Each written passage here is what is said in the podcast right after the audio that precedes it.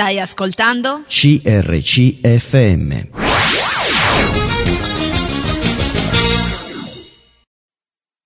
Ben ritrovati, eccoci insieme, siamo insieme a Peter, perché io ti chiamerei Peter, però no, non è così, Peter. Eh, è un problema perché quando abitavo in Svizzera tutti mi dicono Peter e sono arrivato in Italia e tutti hanno cominciato a dirmi Peter.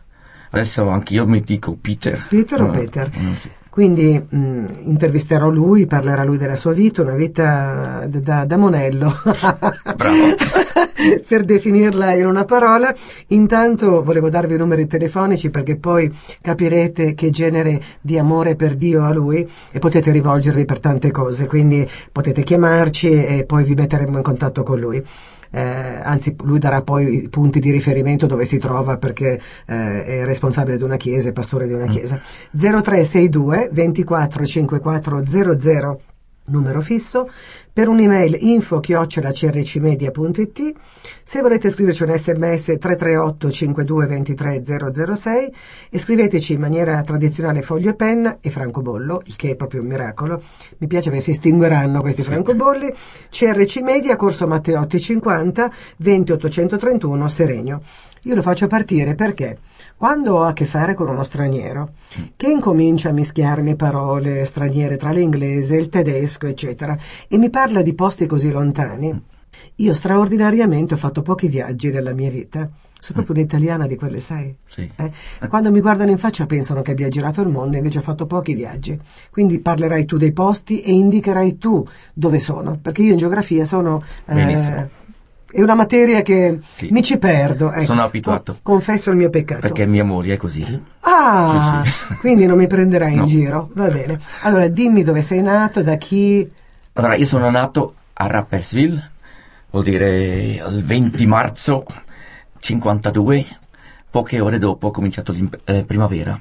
Ok, quando sono nato io. ho Cominciato Ma dimmi una cosa, la ami, la ami la primavera?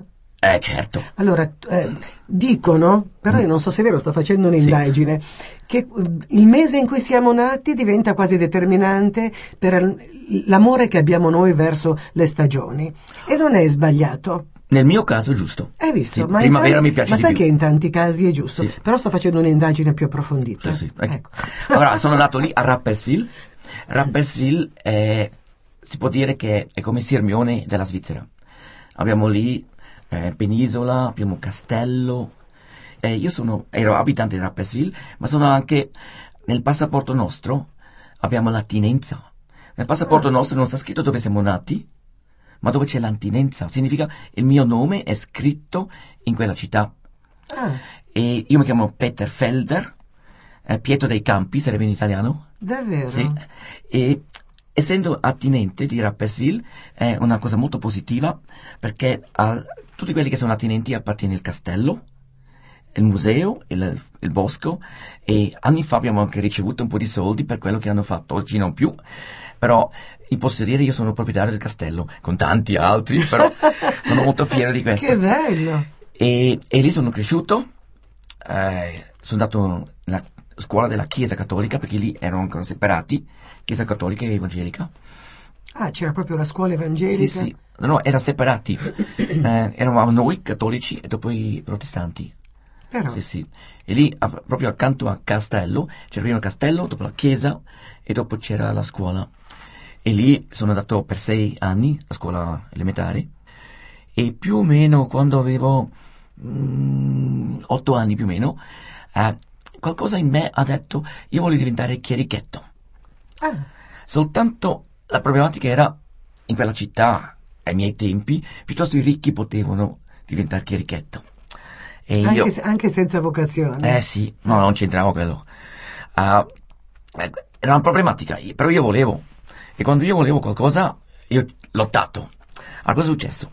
Io avevo un amico che si chiama Otto. E questo Otto, lui era di una famiglia ricca. E lui era chierichetto. E Otto mi dice, dai, tu impari tutto, abbiamo dovuto imparare tutti questi testi latini, no? Io ho imparato tutto e dopo sono andato da Otto e, e Otto e me abbiamo provato tutto a casa sua. Abbiamo fatto... Anche le prove. Sì, sì, abbiamo fatto l'altare, abbiamo preso vestiti. Scusami se sorrido, Sì, sì, ma è bellissimo. Abbiamo fa- preso vestiti con, sai, con tutto quello che hai bisogno, il- proprio tutto, anche il libro che si doveva È spostare a arrivata sinistra la commedia. Eh sì. E dopo, eh, Otto ha fatto il prete e io il chierichetto, ok? Abbiamo fatto diverse volte e dopo io ero preparatissimo. E dopo sono andato in chiesa tutti i giorni. E Ma aspettavo... era una cosa serissima. Ma certo, io volevo diventare prete. Io sto ridendo di una No, cosa ma serissima. certo. Io volevo diventare prete in questo momento. Ah, e dopo io aspettavo finché qualcuno mancava. Per stare in panchina, Eh sì, bravo, giusto. E Otto era davanti, mi dice, mi fai un segno, vieni. Io come un- una freccia sono andato lì, messo i vestiti. Hai ho fatto vedere che eri bravissimo. Certo, tutto. Dopo sempre sabato ci siamo messi tutti su, da, fuori dalla chiesa, su, una, su un muro, e dopo è arrivato il prete, sai il prete che sta vecchia stampa, eh? E ha detto lunedì, martedì, ha fatto me, mer- e dopo ha detto ma tu eh, non fai parte di questi. Io ho detto, "Ehi, io l'ho fatto, lo so. E dopo io ho arrabbiato, fatto arrabbiare il prete e ho detto, non soltanto i ricchi possono farlo, anche noi poveri. Perché mio padre, noi eravamo famiglia normale, mio padre lavora presso la fer- ferrovia, niente di speciale. Ah, e dopo lui si è arrabbiato, però dopo mi ha lasciato. Eh, e dopo ero chierichetto per dieci anni. Addirittura un bel giorno potevo anche portare, sai, lo scettro del, Perché volevi fare il chirichetto? per poter diventare, io volevo, per me era chiaro, la Chiesa Cattolica è l'unica Chiesa giusta. Tutte le altre erano sette per me. Io mi rifiutavo di entrare in una Chiesa protestante. Perché, Ma tu avevi una vocazione verso Dio o no? no, ma questa era un'idea perché ai miei tempi era ancora un'abitudine che uno, soprattutto il primo, potrebbe studiare e diventare prete. Era uno Addirittura- status. Sì, ti, ti, era ancora- rapprese- ti rappresenta, cioè il fatto di entrare in una cerchia di ricchi e come primo figlio poter entrare in questo era un po' quasi un'ambizione. Eh, sì, di essere qualcuno, forse, sì. E, e boh, se tu sei lì dentro, eh, sai, era religiosità e nient'altro. Far qualcosa. Però sai, mi meraviglia che a otto anni tu avessi già un'idea di questo genere. No, ma quello si è, forte- è diventato sempre più forte dopo. Quando avevo più o meno 12 anni, io sono andato anche nel conven- convento, eh, ho studiato scuola, scuola media, ho fatto da- tra i cappuccini. Sono andato lì, ho preso il treno tutti i giorni, sono andato lì, ritornato. Però col tempo, eh, forse nel secondo, terzo anno, mi sono detto, ma non so se prete è proprio la cosa giusta per me. Non posso più dirti esattamente perché. Sicuramente è una cosa che non si può sposare, non mi è piaciuto. E anche se io non avevo niente, però un- era una limitazione. E, e tutto in colpo, anche quello che ho sentito da famiglia e così via.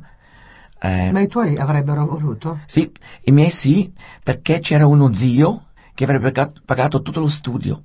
Se tuo figlio diventa prete, io pago lo studio. Se fa un'altra cosa, no. Questo Quindi era... diventava, in qualche modo, eh, era un'ambizione. Poteva diventare una forma d'ambizione. Sì, essere qualcuno. Farsi vedere.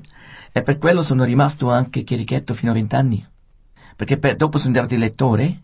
Cioè per me era... eh, io andavo soltanto in chiesa per fare qualcosa. Ma Peter, ma eh, Dio dov'era in tutto questo? Cioè, voglio dire, dentro di te in realtà, dov'era Dio? Non c'era Dio, era una religiosità.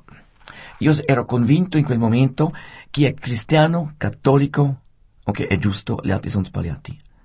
Io non leggevo la Bibbia a casa, per esempio. Io leggevo soltanto la Bibbia, questo testo che dovevo farlo davanti, che devo leggere davanti. Al momento sono arrivato cinque minuti prima, letto il testo e basta. Ok, Era una religiosità. Volevo fare, io- era un orgoglio.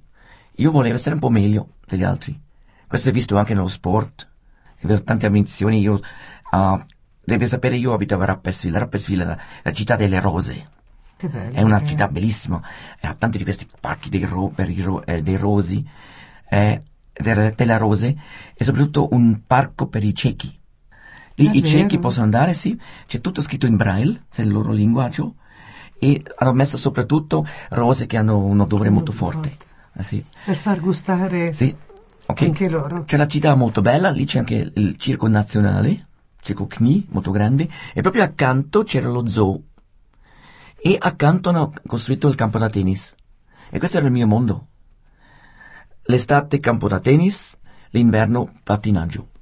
ok? A tutto a 100, 200 metri. La- Perché eh, nasceva in te l'esigenza di distinguerti dalla, sì, dalla posizione in cui era la tua famiglia? Nel senso, era come se tu avessi il compito di tirarla fuori da una condizione sociale di mediocrità o era una cosa tua, interiore, personale? No, io penso che era un- piuttosto un orgoglio. Io volevo essere qualcuno.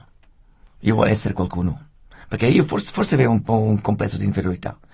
E facendo tutte queste cose, io ero qualcuno. Per esempio, mi hanno preso in giro sempre quando andavo, a giocare a tennis. No, nella, nella scuola. E però una volta io ho fatto campione della Svizzera interna. Io sono andato con la medaglia in scuola. E da lì hanno taciuto, perché hanno visto, lui ha fatto qualcosa di, che noi non abbiamo fatto. Hai capito? Io volevo essere qualcuno. Fammi vedere. Ma non era nato dalla, dalla tua famiglia questo? No, era, un- Era una cosa mia. personale? Sì, sì. Io vo- non- Ma tu avevi visto magari da piccolo la tua famiglia penalizzata in qualche cosa rispetto agli altri? eh, no. E magari nel tuo cuore è nato di dire eh, è scattata una molla o non c'è stata ragione? Tu mi hai detto No, che non sei uno che mm, sta lì a fare autolesionismo o riflessione. Sì. Eh, quindi ti- sto indagando e sto indagando e magari qualcosa può venire fuori, però magari... Potrebbe, però devo dirti che non lo so. Eh, io penso che io non ero sicuro, eh, ok? E questo mi ha dato sicurezza, ok? Essere qualcuno. E col tempo, se tu hai un po' di successo, eh, È una cosa che cresce, sì, eh? sei un po' più forte, diventi Eh. più sicuro. Mandiamo Sì. un brano musicale Certo. dopo, è molto interessante, mi piace vedere, indagare su questo, eh, guarda che scaverò. Un brano musicale tra poco. Stai ascoltando? CRCFM.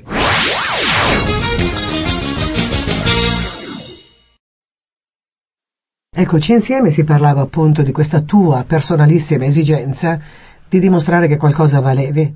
È bello pensare che ehm, tante volte uomini che poi hanno anche successo nella vita possano, cioè, possa nascere questo, questo successo da, da un, anche un, un complesso di inferiorità o l'esigenza di...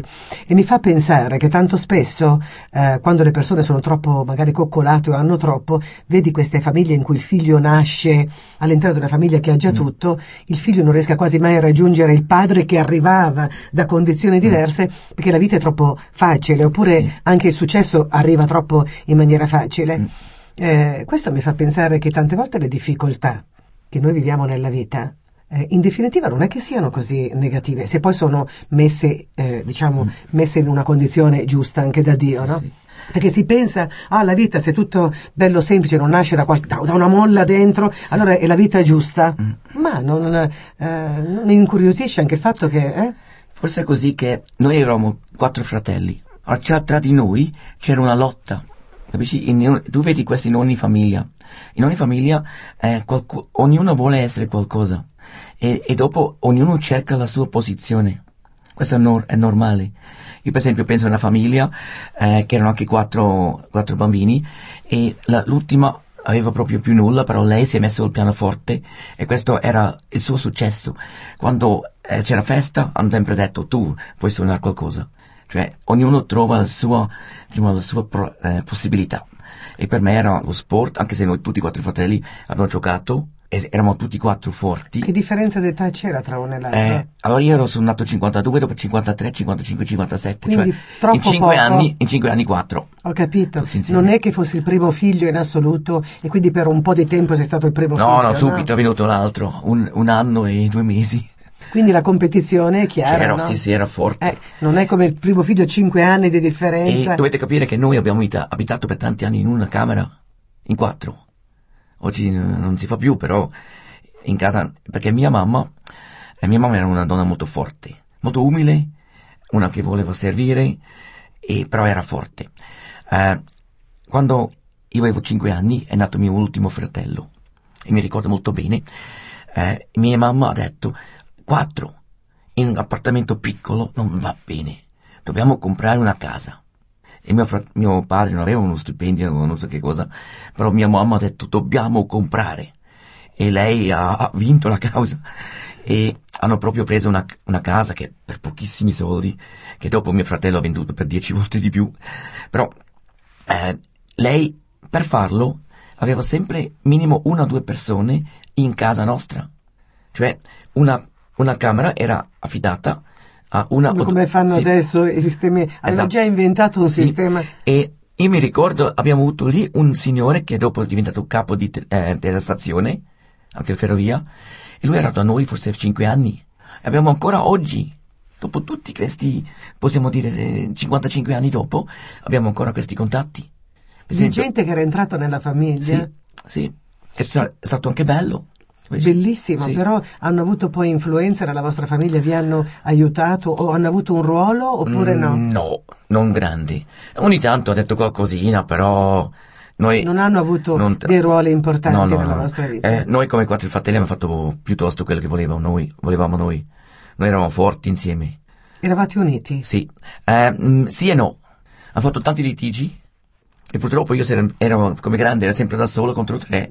Ho sempre fatto, e questo aiuta anche a lottare. Abbiamo ro- rotto anche finestre, porte, tutto il resto. Quattro maschi, Sì, sì. povera mamma. E lei si è messo in mezzo, ogni tanto prese uno.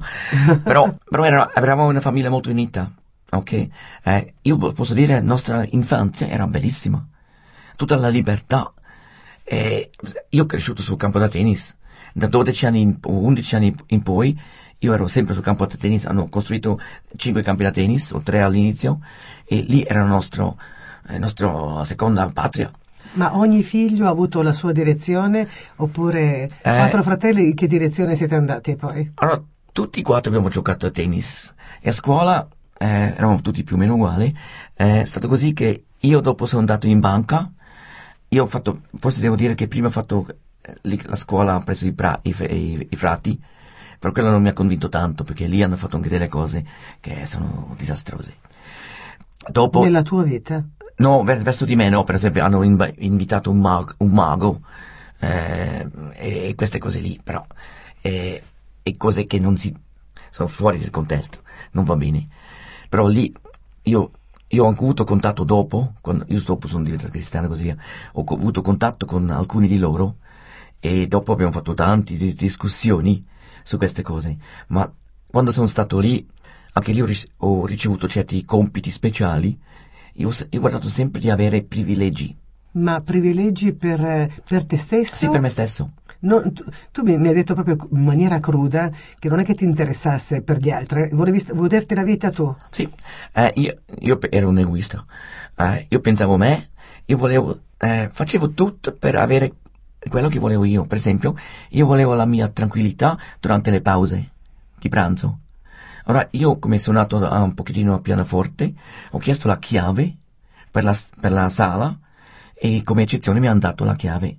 Potevo suonare Mi- un pochettino. Mi piace quello che stai dicendo perché vorrei capire se tu mi aiuti. Adesso oggi, Mm. vabbè, oggi sei un cristiano e tu pensi, io so che cosa pensi adesso, Sì. solo a salvare le anime. Mm. Però c'è stato il tuo passato, quello che tu sei stato, no?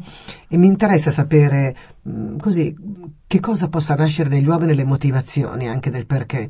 L'egoista. Tu Mm. parli di egoismo, che è veramente condannabile perché credo che l'egoismo sia sia proprio l'antitesi, l'opposto dell'amore. Certo. eh? Quindi l'egoista proprio l'amore non sa neanche dov'è, perché Mm. vive tutto in funzione Sì. di se stesso, cosa che invece poi quando si è in Dio tu rinneghi te stesso e vivi. Quando entra l'amore tu non... Per Mm. Sì. te stesso non, hai, non, fai più niente per te stesso. Eh. Vedi adesso tu che l'unico interesse che hai è che la gente si salvi, quindi Sì. capirai in, in che direzione sei adesso. Ma l'egoista, voglio dire, che natura ha? Da che cosa si forma l'egoismo? Eh, che cosa scatta nell'egoista? Qual è il motivo Eh. dell'egoismo? Facile. Io pensavo a me, e questa è la cosa più importante. Io guardavo che io potevo avere quello che volevo. Ma si può l'egoismo nascondere sotto facce diverse? Anche tu lo facevi eh, chiara, limpida. Cioè, tu cercavi i tuoi privilegi, ma eh, Però l'ho nascosto bene perché ehm, nessuno poteva dirmi niente. Perché io volevo suonare il pianoforte, però infatti io volevo avere la mia tranquillità. capisci? Eh, mi hanno dato anche compiti, perché io ero molto affidabile. E essendo così ho sempre ricevuto compiti speciali. Per esempio eh, ero responsabile cioè, per... anche se lo facevi per te stesso, Sì. tu riuscivi a mascherare questo come se fosse una cosa... Sì, sì. eh, Io, io lo faceva, facevo, però alla fine pensavo sempre a me per essere qualcuno di speciale. Allora io ti faccio una domanda, che è molto Mm. interessante questa domanda. Eh, si può essere completamente diversi nascondendosi dietro nobili scopi? Ah, io penso che il mio scopo non era nobile, però eh, quello che ho fatto All'occhio de- agli occhi da della fuori, sì, da fuori era bravo. Ok, ma io ti dico, eh, tu, tu stai parlando di te stesso in Sì. questo modo, eh, però credo che nella società sia così. Eh, mi viene in mente il versetto biblico che, che bello che è questo versetto, che Dio guarda oltre le apparenze. Mm. Sì. È un versetto che mi piace tanto. Certo. Quella parola oltre mi fa fare dei respiri profondi perché veramente, vabbè Pirandello diceva che ci mettiamo delle maschere, ma non è che dicesse una cosa bugiarda, è vero, la vita si vive cercando eh, di manifestare il meglio di sé coperto nel miglior modo possibile. Ed è solo Dio che indaga e discerne quello che c'è dietro. Quindi il mondo è una commedia Mm. dove ognuno ha la sua parte e quindi dove ognuno, chi è il più bravo a recitare è quello che si prende le parti più belle. E, e quello che è meno bravo, anche se più nobile, sarà sempre, eh, se non è Dio a farlo emergere, no? È l'ultimo, è il Davide della situazione che si nasconde in mezzo alle montagne, pascola pecore, è coraggioso, gli squarcia la bocca ai leoni e agli orsi, però per il padre e per la gente che vede è l'ultimo, quello che non potrà mai diventare Sì. re. Sai questo aspetto di Dio mi esalta. No, mi esalta profondamente perché io vedo la vita invece e quindi io vado. Tu mi hai detto tu sei riflessiva, bla bla bla, mi hai detto delle cose. Ma questa, prima mi hai detto che tu sei riflessiva eh, e sensibile. Un Mo- tipo, no, me, Sì, la, sì. la natura così è Sì. sensibile, riflessiva, ma io lo sono, per cui era come se lo sen- dicessi a me. Eh, però io credo che dietro questo aspetto si nasconda quel, quel vedere oltre, no? Che io eh, eh, voglio carpire. Siccome non posso farlo co- senza Dio, perché non c'è mai un oltre senza Dio, Sì. allora lo faccio con il Signore, quell'oltre, e, e- e vedo che sempre un oltre c'è sempre, e c'è sempre un oltre oltre l'oltre, non si finisce mai. Però questo aspetto della mascherata, e della, della mascherata che l'essere umano ha, mi affascina molto. Adesso mandriamo un brano musicale, Bene. ma siccome tu ci sei stato dietro, ma forse tutti ci siamo dietro, però tu lo stai ammettendo, voglio che ne parliamo, Bene. ok? Un brano musicale, a dopo. Stai ascoltando? CRCFM.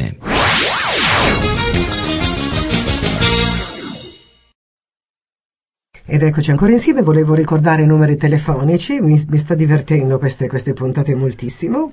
Ho davanti una faccia spiritosa con gli occhi azzurri, eh, che sorride anche ogni tanto, e diciamo chi è più furbo tra me e te, però non lo so, è un bel gioco. 0362 245400 è il numero fisso, info chiocciola crcmedia.it per il, eh, un'email. Ci piacerebbe però che voi ci contattiate, ci scriviate, eccetera. Ci, ci piace questa idea. Che ci siete? C'è qualcuno di là? Eh, abbiamo detto per l'SMS 338 5223 006, scriveteci a CRC Media, Corso Matteotti 50 20 831 Serenio. Quindi si parlava dei benefici ricavati, perché poi in fondo è anche una forma di astuzia, eh, portare davanti qualcosa dietro la quale si nasconde qualcos'altro. In fondo questo è il gioco dell'egoista, per ottenere ma- maggiori privilegi. Quindi ci si può nascondere anche dietro cose nobili, per poi in fin dei conti trarre da quelle cose nobili, dai un colpo, un bu- colpo al cerchio, un colpo alla botte, non fai del male a nessuno. E però ti vivi la tua vita. Sì, sì. Ci vuole anche un'astuzia per questo. Io sono un somaro in questo.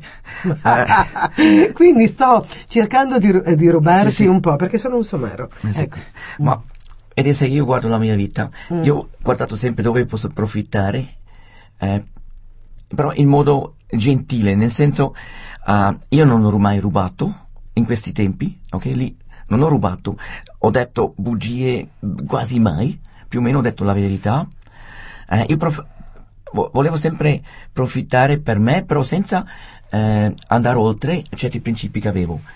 Perché Quando si va oltre, Peter? Cioè, Eh, le, per persone, me- le persone che vanno poi oltre, tu l'hai fatto, egoisticamente hai tratto il bello della vita, ma ti sei preoccupato di, di non eh, toccare la vita degli altri. Però è molto difficile questo equilibrio, perché l'egoista in genere, in genere, e dico in genere, va sempre a sconfinare nel toccare il campo degli altri. Sì, sì. Quando si sconfina? Eh, per me è così che non volevo disturbare gli altri, però eh, io volevo avere la mia, senza disturbare gli altri. Si può? Sì, si può.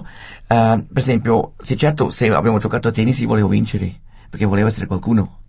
Certo, l'altro piangeva dopo quando ho perso, eh, quello è un'altra cosa, però è un, un è Però è ti faccio un esempio, Sì, tu, parlo sì. di te, se tu come eri allora Sì. avessi dovuto mh, svolgere un'attività e quindi ti capitava, ti faccio un'ipotesi, eh, un genitore malato Mm. mh, che avrebbe eh, portato la tua vita ad, ad un'attività verso quella persona, eh, il tuo carattere di cercare di proteggere la tua vita, fino a che punto non avrebbe eh, disturbato la vita di un altro più altruista? Domanda. Ah, difficile. Lo so che è difficile, Non ma- lo so, non so fino a che punto sarei andato. Eh, io ho preso cura di certa gente, ho aiutato anche certa gente fino a un certo punto, però non posso dirti esattamente fin, fin dove sarei andato. Però se l'impegno ci fosse stato da due parti, tu e un altro, Mm. Sì. avresti disturbato l'altro penalizzandolo degli impegni che non ti saresti preso per il tuo egoismo, sì o no? Non lo so. Forse in certi casi Io sto, sto arrivando all'egoismo, sì. Sì, all'egoismo, anche quando tu non vuoi far male, Mm. ma sei egoista, dipende dalle situazioni in cui ti trovi, fai sempre male, perché ti ritiri prima. Sì, sì, può essere che facevo, però non facevo tanto male, nel senso, almeno non ho fatto niente che la mia coscienza ha parlato tu adesso hai fatto male. Per esempio, io ero un pochino furbo, Il- accanto a a noi c'era il- lo zoo, però noi abbiamo ricevuto, oggi non c'è più, abbiamo ricevuto una carta annuale. E io mi sono detto, perché devo andare alla cassa, facciamo un salto sopra il muro? Capisci? Piccole cose. ah, ah, Però io ti ho portato davanti una piccola cosa che può diventare grande, per quello che Dio alla fine dice rinnegate voi stessi. Sì. Nel rinnegare noi stessi e crocifiggere noi stessi c'è proprio che tu rimani in secondo piano rispetto a tutto ed è questo che è la penalizzazione dell'egoismo, in qualunque forma esso Sì. sia. Però d- dobbiamo molto capi- capire bene, io non ero cristiano, Sì, io no, ero certo, religioso. certo, certo. Eh, io come religioso avevo certi principi Sì, certo. che sì, io- per me erano valide e altri no. Per esempio, per me era chiaro, sesso prima del matrimonio è normale. Certo, Ok. ma io sai perché sto parlando Sì. in questo modo? No, Eh, non lo so. no, te lo dico io adesso, perché attraverso la vita delle persone, eh, io pa- parto con le interviste da prima che conoscano il Signore, perché so che poi sono Sì. persone trasformate, ma attraverso la vita delle persone si può capire poi la trasformazione che Dio fa Mm. e come quello che sembra innocuo, se ce lo teniamo anche quando siamo in Cristo, Mm. non raggiungiamo gli obiettivi di Cristo, Sì. perché in Cristo siamo nuove creature. Mm, sì. E tante volte quando siamo nel mondo, alcuni aspetti della nostra vita li vediamo in maniera leggera e forse li vediamo anche in maniera leggera quando siamo in Cristo, se non capiamo il significato di quello che Cristo vuole da noi, cioè che cosa significa rinnegare noi stessi. E la coscienza nostra, se siamo abituati in un certo modo, magari non ci condanna neppure dopo. In realtà, in realtà quella sensibilità del cambiamento e della crocifissione di noi stessi non è altro che capire che noi arriviamo sempre dopo tutto. Dopo ogni situazione arriviamo noi in Cristo. E quindi i ragionamenti cambiano, non sono più leggeri. I ragionamenti sono che ogni nostra azione ha una conseguenza. Ogni nostro atteggiamento ha una conseguenza e ogni nostro eh, modo di darci ha una conseguenza. Per quello che lo faccio, perché poi tu dici perché sei meditativa o perché sei... mh, lo scopo non è di, di fare karakiri, lo scopo è di capire in profondità quello che Dio intende dire anche con le scritture, con la sua parola, immergersi. In questi giorni leggevo in Ezechiele, leggevo eh, questo, questo, sor- questo fiume che scende da sotto il Tempio. Che in un primo tempo arriva alle ginocchia, poi arriva eh, alla caviglia, poi arriva alle ginocchia, poi arriva ai fianchi e poi non puoi più starci dentro se non nuoti, se non impari a nuotare. Giusto. Ed è, io ho visto in questo, eh, questa sorgente d'acqua viva, io ho visto che arriva dal Tempio e oggi il Tempio dello Spirito Santo siamo noi, quando siamo ripieni. No? Non- siamo come una sorgente, una sorgente impetuosa che arriva e travolge tutto quello che c'è, no? E lo zelo proprio dell'Evangelo che travolge ogni cosa, la pienezza dello Spirito. Ma da quel, da quel eh, altare sotto alla destra dell'altare che è Cristo Gesù scendeva una sorgente, un fiume e dove passava questo fiume inizialmente ci si poteva camminare, poi bisognava nuotarci e poi ai margini, ai- agli argini di questo fiume crescevano alberi che portavano frutto tutto Sì. l'anno e mi ha attirato molto questo perché ho visto proprio quanta profondità ci può essere e quello che può scaturire come sorgente d'acqua viva da un seno, da Sì. un seno che possiede lo spirito. Mhm. Quanto possa dare e quanto sia meraviglioso essere immersi in questo, quanto più l'egoismo poi non esiste più e noi sommergiamo tutto. Mi era piaciuto Mm. e per quello che, che- che mentre parlavi vedevo questo, questo passaggio meraviglioso Mm. di quello che Dio fa nella nostra vita, che non possiamo sempre camminarci in questo fiume, non Mm. può arrivare alle ginocchia, non può arrivare ai fianchi, arriva un punto in cui ci nuotiamo dentro. Bello, no? E del morire a noi stessi anche Certo, questo in sì. qualche modo. E quindi dicevamo appunto che tu lo facevi in modo leggero, in maniera eh, soft, non facendo del male, ed eri un religioso. E si può essere religiosi e viversi la propria vita normalmente, Sì. eh, logicamente.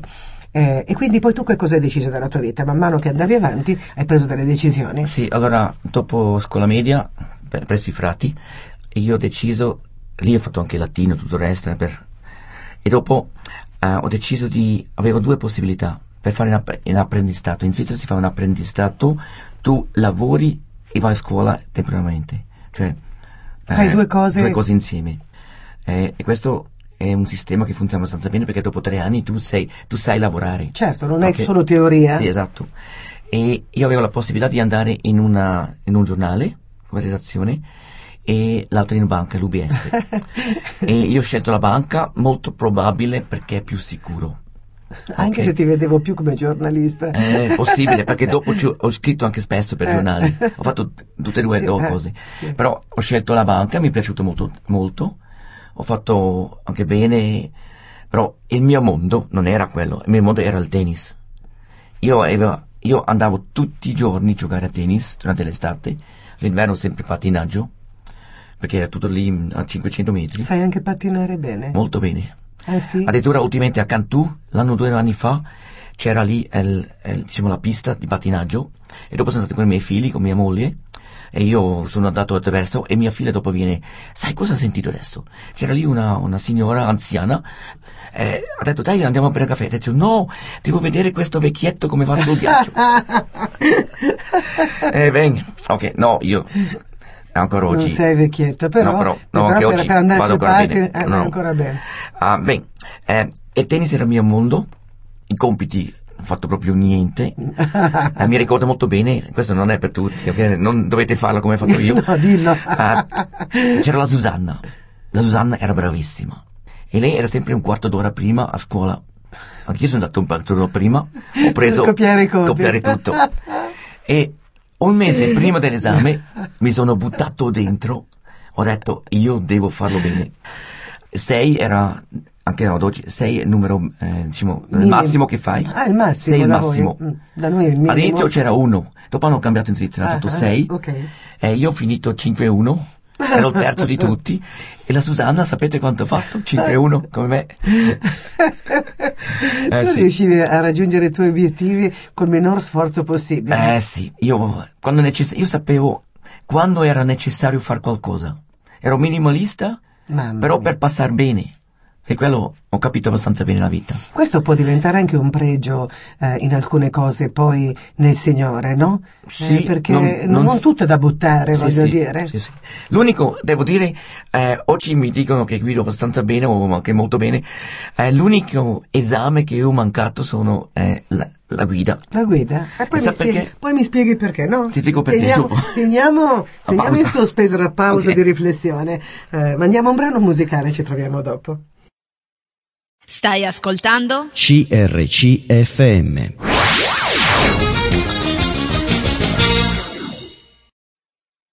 Ed eccoci insieme. Ho dovuto un pochino rilassarmi perché mi, mi fa tanto sorridere eh, Peter, perché lui questa capacità che ha di infilarsi e, e ottenere il massimo è una cosa che poi io, vi ho già detto, indagherò perché sono pesante come un macigno, quindi indagherò dopo per ottenere almeno al macigno anche un, non so che di leggerezza.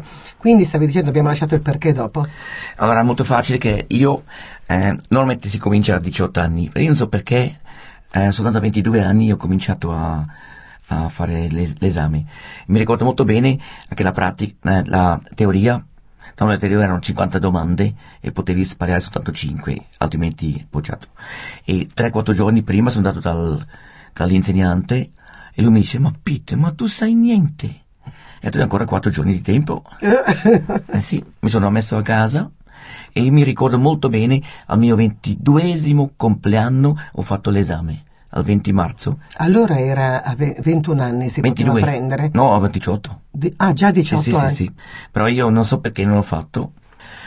E- era proprio compleanno mio e io sono andato sicuro che faremo questo. Ero l'unico senza un errore. Fatto benissimo. Era il mio compleanno. Quindi la tua vita è stata una sequenza che quando ti sei messo in testa qualcosa l'hai raggiunto. Sì, sì, Questo questo ti ha sì. aiutato, ti ha aiutato Certo. o ti ha penalizzato nella vita? aiutato. Perché, Sempre. perché hai avuto, poi è cresciuta la tua autostima? Sì, ti faccio un altro esempio. Quando lavoravo, eh, io ho fatto l'apprendistato, no? Dopo ho lavorato all'UBS a, a Rapperswil, volevo andare a Losanna. So- perché mio padre ha detto, impari le lingue e con le lingue vai dappertutto. Addirittura anni dopo ho incontrato uno, una persona a Bruxelles e ho chiesto, ma dov'è la stazione? E lui mi dice, ma sprechen Sie Deutsch? U parli francese? Lei parla italiano? Tu speak English? Parla spagnolo? E questo mi ha fatto molto eh, impressione. Mi sono detto, questo vorrei anch'io. Addirittura dopo forse ti racconto du- due o tre cose di questo. Io lavoravo all'UBS, a Rapperswil, Svizzera interna, volevo andare a Losanna dove si parla itali- eh, francese. Perché francese per la Svizzera è importante. Soltanto tutte le banche hanno detto che non posso venire, mi hanno scritto, l'UBS, la, le grandi credito svizzero, tutte mi hanno scritto non puoi venire perché devi prima fare il servizio militare. E questo mi sono detto no, io non voglio. Cosa ho fatto? Lunedì mattina ho preso il treno, sono andato a Losanna, sono andato da una banca all'altra, dal capo dei- del personale, ho detto io sono Peter Felder e io vorrei lavorare per voi. Ecco qui c'è quello che ho fatto finora, la sera sono ritornato con il lavoro. Capisci? Io ho lottato per questo. Dopo il capo, quando ho sentito che dopo sei mesi che dovevo andare al servizio militare, si è arrabbiato, era arrabbiatissimo con me, però eh, entro, forse in un anno mi ha dato due volte un aumento di stipendio, perché ho lavorato bene. No. Capisci? Mi sono in- in- io ero molto affidabile, ero un filù, come si dice? Sì, sì, sì. Però eh, quando ho dovuto fare qualcosa l'ho fatto bene, sai? E sono andato anche, per esempio, eh, per me ballare era importante. Non c'era una festa senza di me. E perché questo? A 15 anni ho vinto un torneo di tennis. Dovete sapere che io avevo, giocavo abbastanza bene, ero numero uno eh, a 15 anni eh, nella Svizzera. E dopo 18 anni ancora numero 8, ho giocato in questo tempo abbastanza bene. E ho vinto il torneo. E il compito era, io dovevo ballare con la vincitrice. Sai, c'era una festa dopo. Sì. Io mi sono rifiutato. Ho detto, io non so ballare. E dopo mi sono detto, ma io potrei di nuovo vincere un torneo? Dovrei di nuovo ballare, perciò devo fare un corso. Ho 15 anni, forse 16 anni, ho deciso da solo, senza chiedere ai miei genitori, io vado a fare un corso di ballo. Addirittura l'ho fatto, 10 10 serate, e questo mi ha aiutato tanto. Dopo sapevo ballare abbastanza tutti questi lisci, tutte queste cose lì, sapevo abbastanza bene. E dopo quando ho lavorato all'UBS la- a Losanna, no, a Cre- Credito Svizzero, no, cos'è? Credit Fosse Vaudois, Place Chaudron a Losanna, ho lavorato lì, e lì ho incontrato gente che faceva rock and roll. Ho incontrato anche il campione svizzero, e questo ho imparato in fretta, perciò il mio ballo preferito oggi è il rock and roll. Davvero? Sì, sì. Ma quello acrobatico? Ma certo. Però no- non più che faccio tanto l'acrobazia, però ho fatto un pochettino, sì sì. E ero abbastanza forte anche. Mi è piaciuto. Ma pensa Eh sì. Tutte, tutte cose comunque che non rimanevi in seconda linea. No, no, io volevo, io volevo fare cose, avevo anche coraggio. Dopo all'UBS, no, a Credit Fosse vi- eh, Vaudois lì a Losanna, io volevo imparare in fretta la lingua, perciò andavo alla scuola e in più, durante il lavoro, siccome io lavoravo abbastanza velocemente, avevo tanto tempo libero. Cioè, nel giornale carnevale, del carnevale, hanno scritto di me uno scherzo, hanno detto, se voi cercate Peter Felder, cercate prima sul numero 515 che è sul numero di telefono, no? Se non trovate lì, andate su quei 6 12 707 dem, perché io dopo, con del tempo libero, ho fatto i viaggi attorno alla banca a parlare con tutti. E così ho imparato bene la, la lingua. Ma pensa. Capisci? E quante lingue conosci oggi? E boh, eh, io il svizzertuccio e il tedesco è mio, italiano se- sentite, inglese ho fatto 13 esa- esami di inglese, perché dopo parliamo anche di questo, eh, naturalmente anche spagnolo, perché abitavo in, Spa- in Spagna, e dopo ho studiato teologia, ho fatto greco, ebraico un pochettino, prima ho fatto un po' di latino, e abitavo in Giappone, di quello parleremo ancora per due anni e mezzo, perché ho Giappone. Anche giapponese? Giapponese parlavo abbastanza bene, adesso Zenbu Vasoreta, significa tutto dimenticato, non so più tanto. Eh sì. Oh, Ma- E poi cosa hai fatto? Lavorato in banca? allora, all'UB era lì a Losanna. Dopo eh, mi hanno buttato fuori perché ho fatto una scemata, però eh, il giorno dopo ho trovato un lavoro di nuovo dove ho fatto l'apprendistato. Sì, ma la tua scemata è proprio una scemata, non volevi mettere la cravatta? Esatto, Perché, io... perché eri un ribelle? Eh, un pochettino so perché non tutti hanno preso la cravatta, però io dovevo perché la mia posizione chiedeva quello. Il direttore era molto duro, lui voleva fare un esempio. Io ho detto, ma se tu mi freghi così, ok, io ti frego anche, perché io dovrei anche stare lì due settimane, eh, due mesi in più, era il contratto. Ma il giorno dopo sono andato via. E lui era furioso. Ha Eh detto, sì, eh. ok. Dopo sono, il mio capo non c'era, il grande capo sì, il pic, quello del, del- della mia, diciamo, del mio ufficio non c'era. Una settimana dopo sono ritornato dal signor Etter, e Monsieur Etter si chiama, e lui mi ha detto, ma cosa è successo? Io ho detto, eh, ah, ah", ho raccontato, e dopo, de- dopo eh, lui de- non, non capiva perché io nel suo par- eh, dipartimento, io avevo otto lavori diversi, cioè quando mancava qualcuno io facevo quel lavoro, e per lui ero Come un jolly. un jolly ideale, no? E lui ha detto, eh, purtroppo non c'è niente da fare, ma ha detto il direttore, il è furieux, ok, il è furioso, non, non andare da lui, arrabbiato. E bene, e dopo sono ritornato all'UBS Rapperswil, lì ho lavorato un po', e dopo, e questo tutto è stato bello perché l'UBS Londra, eh, l'UBS Zurigo mi ha scelto eh, per andare avanti nella carriera. Mi ha scelto e hanno detto che io dovrei andare a Losa- eh, a Inghilterra, a Londra, prima fare l'esame, diversi esami di inglese, e dopo lavorare per l'UBS Londra. Però prima di questo mi hanno detto noi facciamo adesso il, cam- il cambio nella banca dal, da tutto scritto a mano sul computer. Perché io abitavo proprio in, que- in quel tempo, vivevo in quel tempo. E dopo mi hanno detto tu potresti fare questo lavoro, rimani ancora due, eh, due mesi da- con noi. Io ho detto sì va bene, ma volevo 300 euro in più Ah, e mi hanno pagato. ma tu non, non rimanevi attaccata ai luoghi, alle persone, non ti identificavi, non avevi degli affetti che lasciavi, non ti costava molto que- tutti questi spostamenti? No, perché eh, no, sì certo, quando sono andato via mi ricordo ancora a Losanna, ero triste, però dopo tu subito fai nuove ci- amicizie e tu dimentichi quello. Eh, io abito sempre dove sono, cioè io vado Sì. a casa, se io faccio un trasloco, il giorno dopo dico eh, vado a casa, o se vado in vacanza, eh, La se- tua casa qual è? la mia casa è accanto a Snago, No, ma dico la tua casa, mentalmente, spiritualmente, interiormente, qual è? Che cosa cielo. Sì, quindi tu non hai un luogo qui, però No. c'è un luogo in cui diventa la tua casa terrena, cioè è la tua famiglia, è piuttosto, non è un luogo fisico, ma è un luogo affettivo? Ma certo, io adesso ho moglie, ho figli, questo... E la prima, casa? Sì, prima erano anche i miei genitori, quando vivevano ancora. Purtroppo mia mamma è morta un anno fa, a 95 anni. Ah, però. Mio padre c'ha prima 78. Ah, però la mia famiglia adesso, è chiaro, lì abito. Quindi quando tu ti sposti con tua moglie ovunque andiate Sì. è la tua famiglia, cioè basta che ci sia la tua famiglia in cui sì, ti identifichi. certo, certo. Mm. Sì, sì. Questo è curioso perché tu... hai Siamo una famiglia unita. Sì, Dopo, sì. dopo, sai, perché Sì, ti devo invitare ancora, siamo arrivati ancora, a quanti anni, è- a quanti anni siamo arrivati della tua vita? Quanti anni avevi a questo Adesso punto? intorno 20, 22. Eh, quanti ne hai? Eh, 64 va allora, poco. andiamo avanti. Quindi, quindi abbiamo iniziato con eh, il ragazzino, adesso poi andremo verso Eh, l'uomo.